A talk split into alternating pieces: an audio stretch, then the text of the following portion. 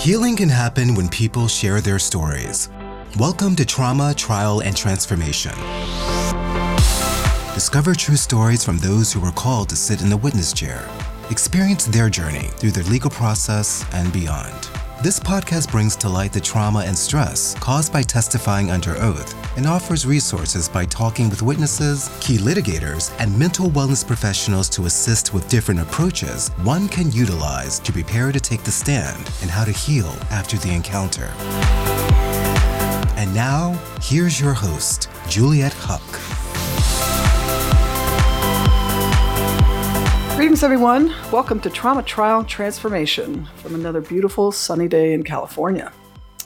I wanted to let everyone know today that we're going to talk about a few heavy subjects, and I want others to know that we take the subjects we're talking about seriously, which part of that is going to be talking about the death penalty. So, if this subject triggers anything in you, please stop at this point. I just don't want to be here to trigger any additional trauma in someone's life. And we're not here to to put our yes or no on anything. We're here to talk about the law. And we're talking about humanizing the accused uh, and the rights that they have by law. So I just wanted to put that out there at the very beginning in case someone has an issue with that. But my guest today, Victoria Rusk, she has a very emotionally and intense and important job. And I can only say that because I've only been in her shoes once, and I really have a lot of respect for her. She's the founder and owner of Heart of Justice LLC Victoria is what you call a mitigation specialist. She has passion for justice and fair sentencing, a drive to empower attorneys and defendants, and a working knowledge of the idiosyncrasies of the legal system. So I know she and I have a lot to talk about there.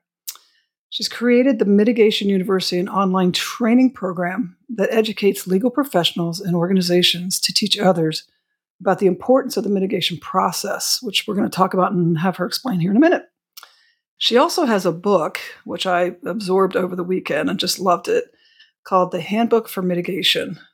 The book is a strategic tool for clients and their families to work together with a defense attorney when they have to go to to trial. And so welcome Victoria. Thank you so much for coming over with me today and I know we've connected on LinkedIn, which God love LinkedIn, so thank you.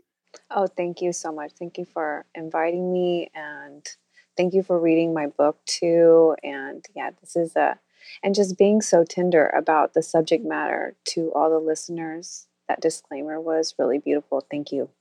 Yeah, great. Well, first, why don't, why don't we just kind of, you know, jump into the definition of what, what is, can you define mitigation for us? Mitigation, mitigation, any mitigating evidence is anything that a jury, judge, or even prosecutor, so uh, decision maker, would find mitigating to mitigate a sentence less than the maximum punishment. So, a mitigation investigation is all consuming of the person. So, we do not, you know, sentence a person for what they did, but for who they are or who they come to be in that circumstance. We don't mitigate crimes because there's really no excuse for such things. We mitigate a person. Um, mitigation can be anything from their mental health, traumatic brain injury, um, to their relationship with their loved one, whether it's a child or a mother or their first grade teacher. You know, mitigation is kind of like beauty in the eye of the beholder. So mm-hmm. it's for the listener to determine what is mitigating and what could possibly speak to them. In a professional setting, setting like with a prosecutor, a lot of time that is um, mental health history. Uh, military history, um, certain evidence that they find could be motivating to a juror. And so then okay. they come to the terms of that, you know, on their own. Yeah, we're going to, I want to delve into that here a little bit later because I've got okay. a lot of questions around that, by the way. So when someone hears the word mitigation, like the exact word is when I like, I liked what you said earlier, is like you look at the whole. You don't just look at the crime. You really don't look at, you know, the one section that's really about the entire being and process and upbringing. And so in your handbook, you you know you're defined as a mitigation specialist. Can you define what your role is in that? Mm-hmm. As a mitigation specialist, I'm hired by the attorney to help the attorney do an investigation, which would include me interviewing the client and a number of witnesses and requesting and digesting records to help build the uh, a strong like chronology or timeline of this person's life. And then i vet and help the attorney find the right experts to testify to such evidence and research about how this person or the real why behind the circumstance of the crime, if you will. Yeah. Uh, how'd you get in the business? I was invited. I never knew anything like this. Um, I never knew anything like this. Yeah, what like I just didn't know about this profession, and so yeah, I had a, a colleague friend who said, "Hey, I think you would be a good mitigation specialist," and I know of this job, and I had gotten laid off from my PR job working for the Epilepsy Foundation in 2008. Oh, wow. And so, yeah, I just was like, you know, in the right place at the right time. And so I started working for a public defender's office that just did capital cases. Oh, wow. So we're going to define some of these things for our listeners the difference between capital cases and non capital cases and mitigating factors, you know, things like that, because I know a lot of our listeners don't know, understand the terminology of that, but we'll talk about that in a second. But, you know, one of the statements in your book, I, I really, you know, what I loved about your book, it was so simple and so, you write like I do. It's just very clear. You have some very, very simple statements. I think one of them, look here real quick, was just, uh, you know, simple things that just grab somebody. It's just like, you know, you know, trust is built on communication and vulnerability you know that that was so great. And another one you have is together we can work to humanize the accused and carry out the tenets of, of justice in our system. How does that simplicity help in your job? Well i have to build bridges for people. You know that's really what i'm doing. I'm helping the attorney build a bridge with their client and with the witnesses that they will be asking to come to testify. I'm building a bridge between the attorney and the experts sometimes because nobody speaks the same language and so right. I have to have like this multiple, I don't know, like availability and understanding of so many things going on at one time. Because I mean, you know, let's face it, like one day in my job, I can, you know, be looking for a witness who is a lady of the night and where do I find, you know, her and, you know, figuring that that kind of thing out and then the next week i'm you know having a conversation with a neuroscientist about who's going to come and you know visit with my client or a witness or something like that and then the next you know time i'm arguing with attorneys because that's the way they like to learn and so yeah so helping them with their you know meeting them where they are too and i mean i think that that's just the biggest umbrella is to meet everybody where they are and don't take things personally right and then you know ah, just right. the normal. Everyday people, you know, somebody that's just like my mama or my grandma that I'm going to visit. I mean, I need to be available to, you know, like knowing how to build relationships and how, you know, how we just talk to one another. How do we connect? Mm-hmm. You know, just like to me, that's Basics. like, yeah, it feels like it's basics, but some people don't have that all the way, and you have to be right. okay with it. Right. You have to find ways to and that's why we have such parallel worlds because it's when do witness prep, it's we have to meet them where they are. It's not about us, right? It's about that person being being vulnerable, building that trust, and working together. So it's um, but I want I want to talk about dive in a little deeper on the, the traumatic side of this because you know obviously capital murder cases uh, can obviously be very intense. I've I've worked on a few. So one place that you and I really connect is, and I correct me if I'm wrong here, but that everyone has the right to a fair story, which has been my mantra in my company since the day I started it, because we don't always get to choose our clients. But, you know, which most of the time the general public also has a very hard time I running into people that are very against the, you know, the accused. And especially when there's a lot of emotion, especially like in a capital case. And let me just real quickly define a capital case. There are cases that the defendant, if the defendant is guilty, he or she will face the death penalty. And th- that's a pretty heavy duty scenario, not only for that person, but for the victim, for all the people involved in the families. And, you know, it's it's really hard to separate like the logic and the emotion. So uh, wouldn't you think, I mean, how, how is it that you can work with client between the logic world, logical world and the emotional world? Well, I don't really try to separate them. And I gave myself permission a long time ago to love everybody that I want to love. So I don't get to get a pass on anything. And, mm-hmm. um, you know, and then I learned the older that I get that there are no passes. You're going to have to cross the bridge sometime. So, right. you know, compassion fatigue is real, but there's no separating logical from the emotional. And I strongly believe it's feelings before facts. And That's great. our our decision makers are making emotional choices, but so are our clients and so are their loved ones. And so are the people who are just a few degrees separation from the accused right. person. And mm-hmm. so talking to a teacher that maybe, you know, just only knew this person for one or two years, they might not even allow me to talk to them at first. I've had a lot of doors slammed in my face. I was going to ask you about that. If you do you have a lot of people that really turned you down, don't want anything to do with you, I would assume, especially if it's someone who has committed a really heinous crime, you go through that? Yes, for sure you know and then even just promoting as i do about mitigation as the field of work going on a radio show or a podcast but really sometimes it's on the radio shows that i've had people who have been impacted or who are victims of violent crimes call mm-hmm. up right then and there and i have to have the skill set and the willingness to have the conversation or invite to another time and place to have the conversation. And what mm-hmm. I my experience is is that that conversation doesn't want to be had. They just want to be heard in their anger and their pain, and that's mm-hmm. fine. And that's listening and being heard is good medicine too, and I'm happy to help. Mm-hmm. But I have to I have to be able to discern in those moments what's going on. Right. Yeah, that you know, I think a lot of people know this, and there might be some people that don't know this, but you know, I worked on trying to humanize one of the most hated men in America a few years ago, which was Scott Peterson.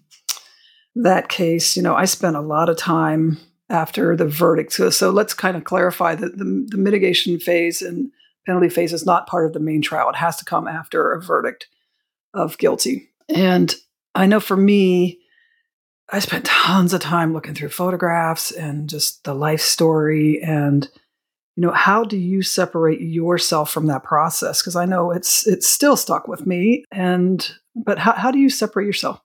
I just know that like first things first i i i realized and i found out real quick that i can't try to help clean up somebody else's backyard if i don't do it myself. Right. So I learned I learned right I learned right fast that I needed to get in integrity with my own people, with my own family and my own, you know, childhood obstacles, life circumstances, living in the crisis of poverty.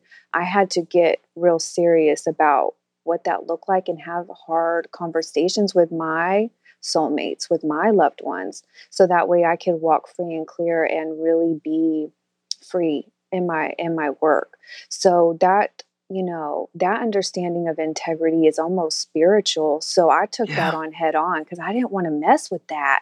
And I yeah, knew right? that like I could have all this professional success, but if I didn't have personal success, I'm not winning.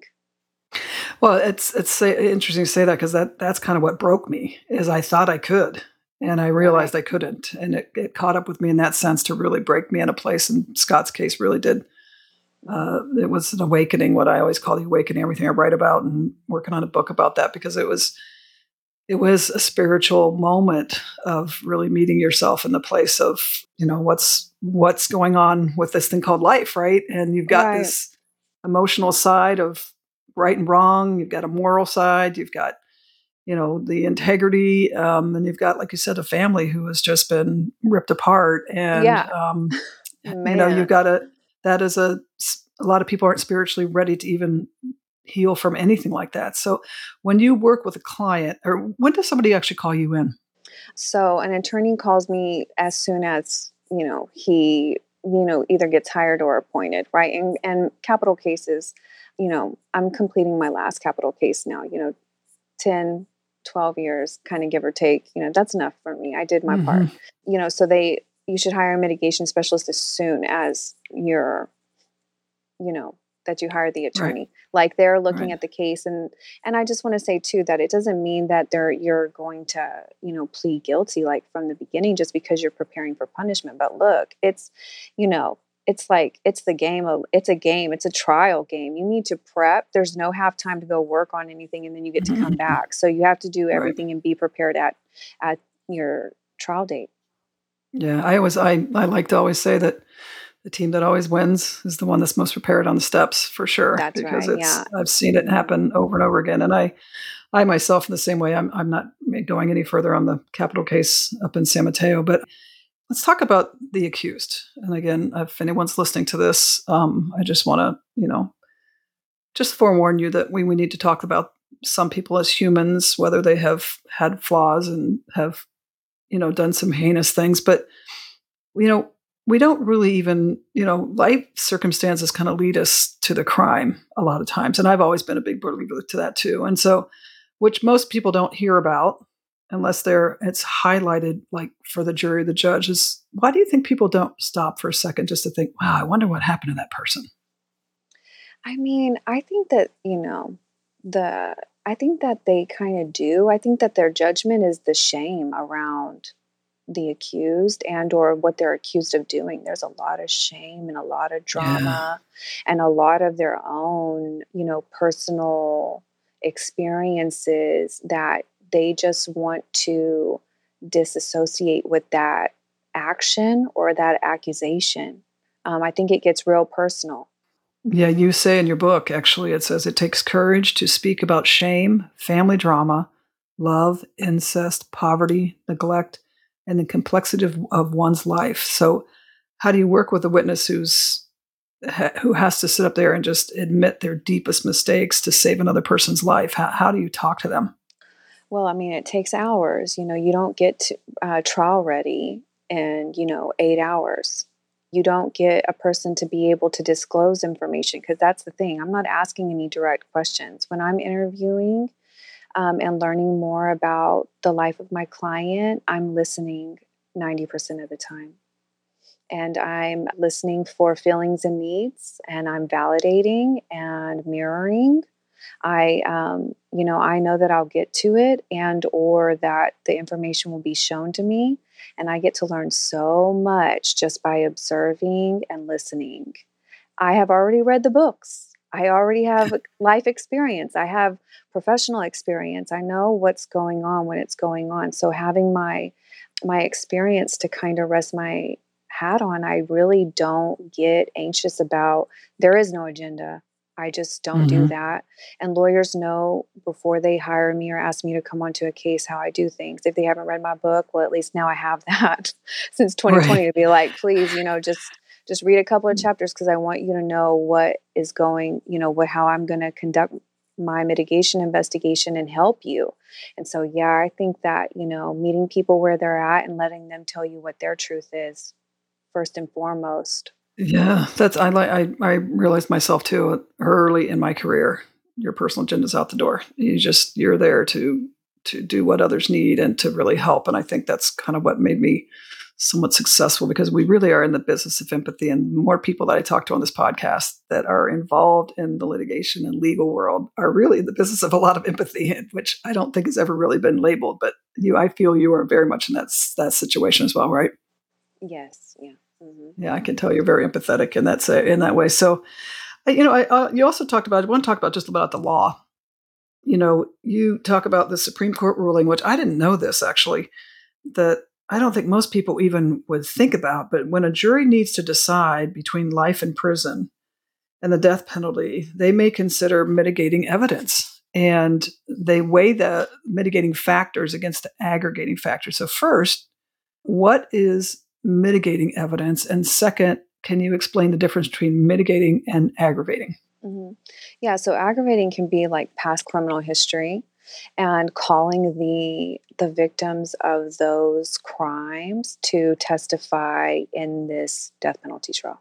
It can be jail phone calls, letters, it can be fights in the jail. Um, it also can be anything that they just want to go and dig up whatever you know they might mm-hmm. find i mean i don't see i haven't witnessed prosecutors doing a lot of that work. They just really go through the criminal history and anything that might have happened at the jail. And yeah, I mean, I had a client um, beat up a guard and they had it on video, and that's pretty mm-hmm. aggravating. Yeah. And then the mitigating, you know, I I, I uh, appreciate and incorporate strength based, you know, approach to what's going on in our my cases. So, you know, I've worked on a death penalty case easy 400, 500, 800 hours. And so then looking at what what our strengths are and what those witnesses might say. So it can be, you know, you don't know it's unique to the person and to the case, mm-hmm. but it would it's going to be like showing the connection between the accused person and their family members, their children, and their contributions, their artistic side, right? Whether they're mm-hmm. a rapper or a painter, or they write poetry, or they draw really well, um, or they had a business that they were really proud of, and they they share, you know, that kind of information. Sure, that's all good, but the other mitigating stuff is like, hey, this person has a severe anxiety disorder. These are the symptoms. This is the evidence of the symptoms. Being able to do a brain scan and show a traumatic brain injury that's really, really old and what that right. um, impact has on them before and after the, the the injury or the accident. So those things can be mitigating, but the science doesn't the science doesn't hit like the emotional rapport right. of somebody coming on being like, look, right. whenever we were this age, you know, this man saved my life. And so I'm going to do, you know, and be here for him or mm-hmm. her because of this thing this is what happened and and then the the lawyer is pulling that information out by asking proper questions and also being empathic themselves. Mm-hmm. And that emotion transfers strongly. Yeah, great word, empathic. I love that word. It's uh, we don't use it enough. It's uh, I definitely think I'm an empath, and I know a lot of people that are that don't even know that they are. And um, right. but I do find really good lawyers. If I walked in the conference room and said, "Oh, I think you're so empathic," they'd probably throw me out. But but at right. the same time, I can really see that that really good lawyers uh, are very much in touch with that side of themselves. But mm-hmm. the um, the other thing you talked about too is I and another thing I didn't know. So I learned so much from you over the weekend, Victoria. The Supreme Court also found, yeah, also found in June of 2020 that an attorney for a death penalty case who did not investigate the client's life, including their childhood, had provided ineffective counseling. I, I didn't know that. I think that's very, very powerful. Yes. Well, the ABA guidelines require that you have a mitigation specialist on the team for death penalty cases, and it's becoming way more, you know, popular and like a priority for felony mm-hmm. cases too you know like yeah. a lot you know yeah so i mean i feel like uh, lawyers are you know picking up what we're putting down you know and they see mm-hmm. that you know it does have a big positive impact on sentencing and that equates to winning which all lawyers like to win so right. let's help them right? right and so yeah i mean if you don't prepare for punishment i mean the thing is is that to have certain case law come down, you have to go to trial. That means not take a right. plea. You got to go through trial and then you have to do the appeal. And then the higher court has to say, yeah, they should have done a mitigation investigation. And so when that case law comes, you know, comes mm-hmm. about then us mitigation specialists and or you know criminal defense attorneys mm-hmm we can run with it. So we can hire more mitigation specialists and get more funding or support in mm-hmm. preparing for punishment.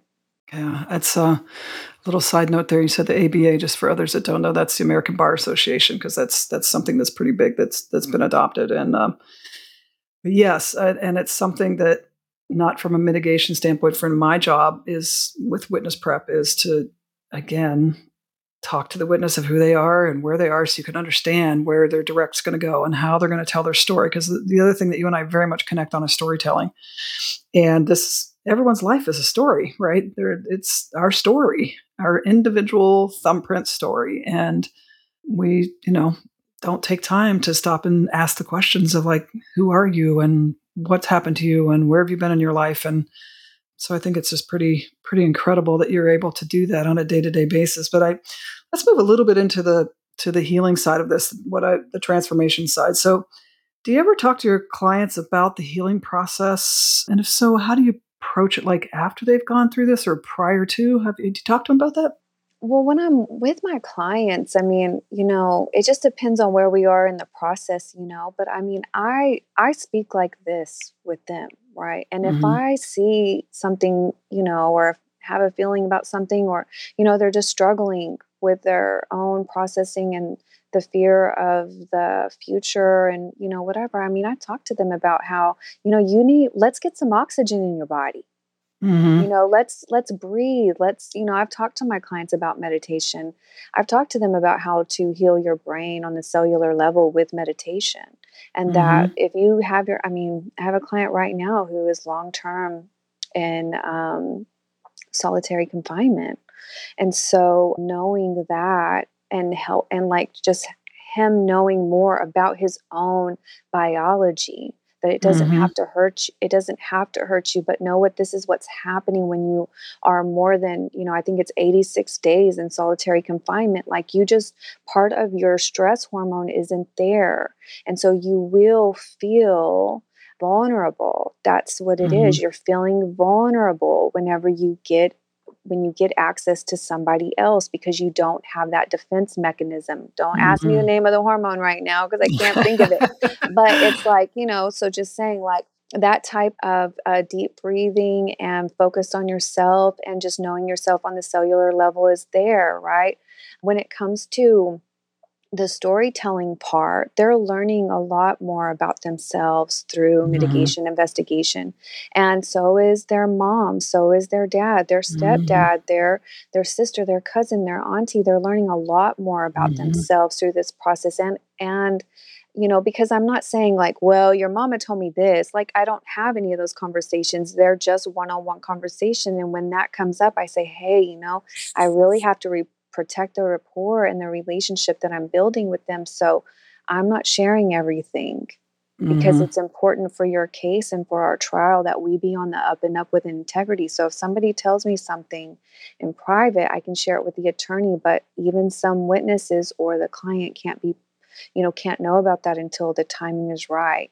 And yeah, yeah. Um, I hope they trust me so much to know that I'm, you know, utilizing my discernment in that way to be protective of them and their relationships because I care about how they feel about each other. Well, it's trust. Yeah. Right. They're, they're, that's building that trust. I mean, they're in a really precarious position there when it comes down to to that scenario of like who said what and who said this about me and why. You know, that's got to be a tough position.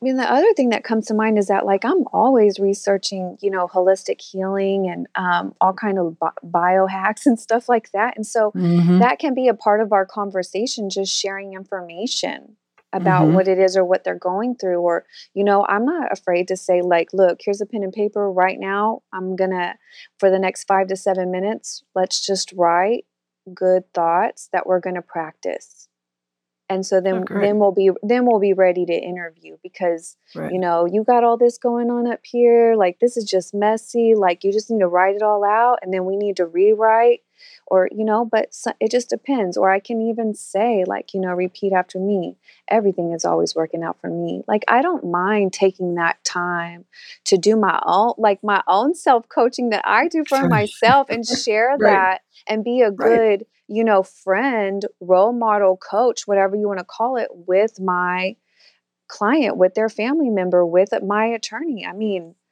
it's the attorneys. Yeah. Like the attorneys right. are the ones who like I'm like, yo, yo, yo, we need to calm it down. Like right. and let's get into our bodies. Let's, you know, go smoke a cigarette, come back, whatever. Because we're, you know, we're starting to, you know, manifest something that is really out of our con- like not that we can't do anything about we're manifesting you know some no we don't want this kind of anxiety let's just stop that right you know so i feel yeah, like it's no. you know friendly.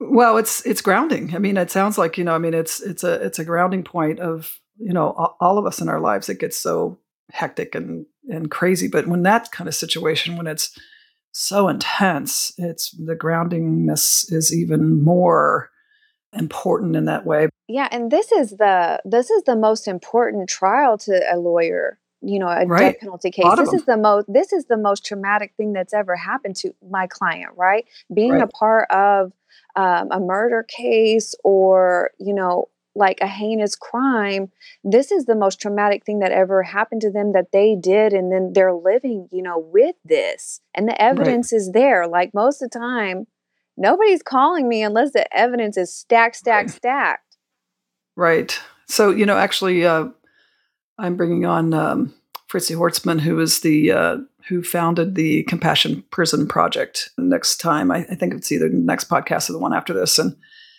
we're just falling right in line in all this great conversation because she's she's right up this alley. It's just you know we're looking at each other as human beings, and yes, we have all made mistakes. Some are horrendous mistakes. Some of them are regretful. Some don't have regret. I mean, it's it's again the thumbprint that we're looking at. But you also did mention something that I thought was so interesting. Um, is the spiritual dimension at the heart of mitigation investigation? What what do you mean by that? I loved that.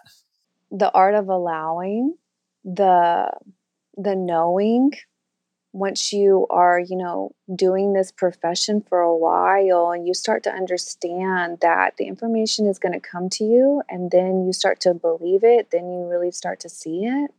So there's like this spiritual component which i totally want to write a book about that this understanding that timing requesting funding some of these like Mhm. really tangible things that can be so bothersome to the human are not to the spirit and so having this like understanding and practice you know faith-based mitigation if Mhm. you will you know Mhm. just having this huge flex that like if you have to force it that's not the answer and Yeah. understanding how you have a push pull with certain people having an understanding and a piece around breakdowns for breakthroughs like trying to explain to a Right. lawyer like hey we have time for a breakdown because we we can make it through the breakthrough and then trial will still have time to get to trial like and not be Right. you know in a predicament Yeah. And a lot of times it takes a breakdown, doesn't it? I mean, it, it takes a breakdown in order to really see that you need help. And um, yes that's yeah. that's that's the whole part of really being present, Mhm. being there for them. What I call holding space. Sometimes, you know, I've done that with witnesses. I'm just like, just tell me what's going on today. And I've had people open up to me that I'm like, whoa, I had no idea that you know this is what's happening. But you know, there's no judgment. It's just you come here to help and and walk them through that. So, you know, you talked about in one of our emails uh, a scenario where you saw healing right before your eyes. Like, can you can you tell me that scenario? I, I we're going to have to cut up here Yeah. shortly, but I just wanted to I wanted to get this Yeah. story. So, um, yeah, this is like just such a wonderful um, testimony of how powerful testifying is. So, you know, it was, I started a case in like, you know, 2017. We went to trial in 2019, but my client's mom had been through so much as a single mom and then, uh, you know, got, you know, got married to a not so nice man. And, you know, she had a lot to share. And, you know, I probably honestly spent 60 hours with her and learned so much about her. And we go to trial, and that's scary because her baby is facing the death Yeah. penalty. And I mean, I don't care, he's 40 years old, that's our baby. And so every day we're going, you know, having to organize and get, you know, be worried about going, you know, not being able to go to work because she knew the right thing was to do was to be there every Mhm. day. And so her Yeah. job was on the line. But the thing about her testifying and sharing all that, you know, I was so scared or nervous because it can be re traumatizing the things that she has to share Right. about what she's experienced and what her son witnessed, because that's a part of his anxiety disorder if we get real Mhm. practical about it. So she needs to share it if she can. And so the whole time doing mitigation investigation, I'm understanding that her coming to court has a you know is because or could be one of the reasons about who's in the courtroom with her and like how Mhm. she gets there like how I Mhm. can support her knowing that it's there and that she's already had this conversation with me via an interview. But anyway so she gets on the stand. She does the the her testimony. She does a great job you know her best whatever that looks like. You know I'm not really hearing everything cuz I'm in and out and talking with other witnesses mm-hmm. and you know getting them there and just making sure everybody's showing up right well the next morning i go and i say hey you know how how are you feeling this morning are you all right and i don't know what she's going to say but she straight up tells me that testifying was such a blessing testifying, I felt heard. Everybody was listening to me. And I never said this stuff to anybody except really you and my sister. And, you know, and then they saw stuff, but I just, you know, also she's of the generation that doesn't talk about what's happening outside mm-hmm. the home. That's yeah, right. huge. So then yeah. she's here, you know, she said, Hey, I was heard, I was listened to, I felt important. Wow. And this really helped me and I, you know, talked to my pastor about, you know, testifying and what it was doing. And she was like, no, I felt like this was healing because I really got to just tell my story and I was heard and it just happened to be in this way. And I wow. thought, Oh my gosh. But I I still can't take on and or celebrate. I need to still stay cool and just say right. thank you so much for sharing and take that in. And I thought, man, I would that's a miracle. Yeah.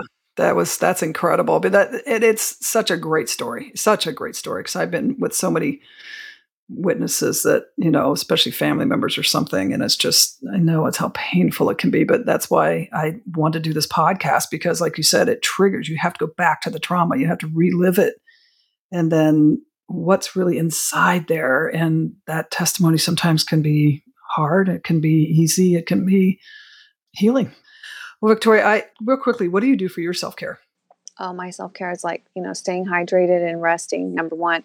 You know, n- don't do anything that you don't want to do. Like, there's things that we have to do, but yeah. you know when you have to do them and you know those deadlines. So, if you're having some kind of procrastination thing, I think that it, you need to go with the flow, you know? And then I do mm-hmm. my own holistic holistic care by, you know, I mean, you name it. But the number one thing I do is new decision therapy, and that hmm. holistic mo- that healing modality helped me so much through so, you know, because the power of forgiveness.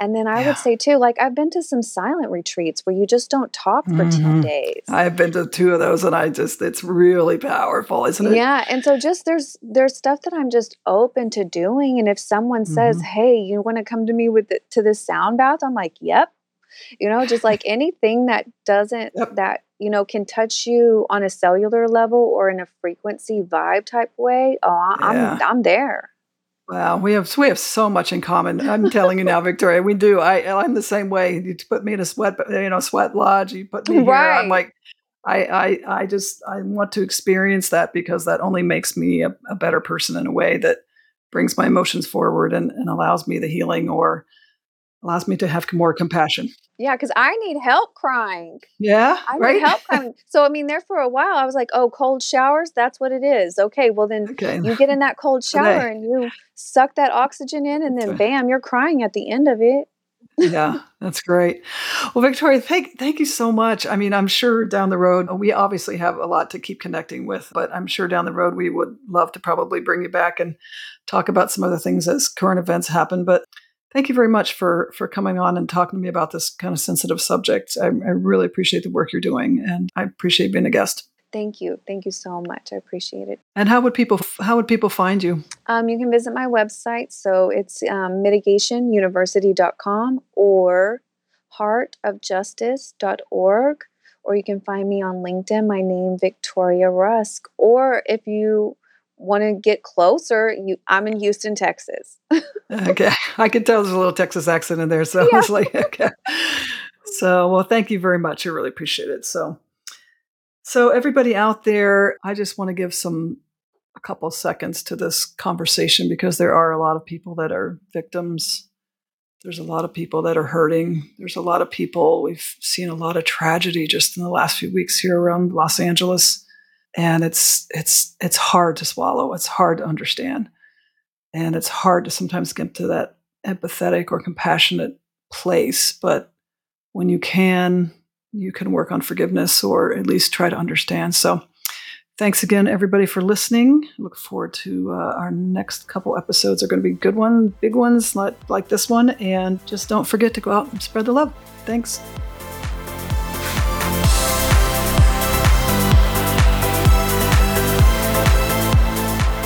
Thanks for listening to Trauma, Trial, and Transformation. If you want to share your experience as a witness, please forward your information to info at juliethuck.com. For more information on Juliet's 30 year career in the courtroom, visit us at juliethuck.com. There you can find her books, The Equation of Persuasion, and 50 Ways to Get Your Way, available on Amazon. Remember to follow and subscribe to Trauma, Trial, and Transformation wherever you listen to podcasts.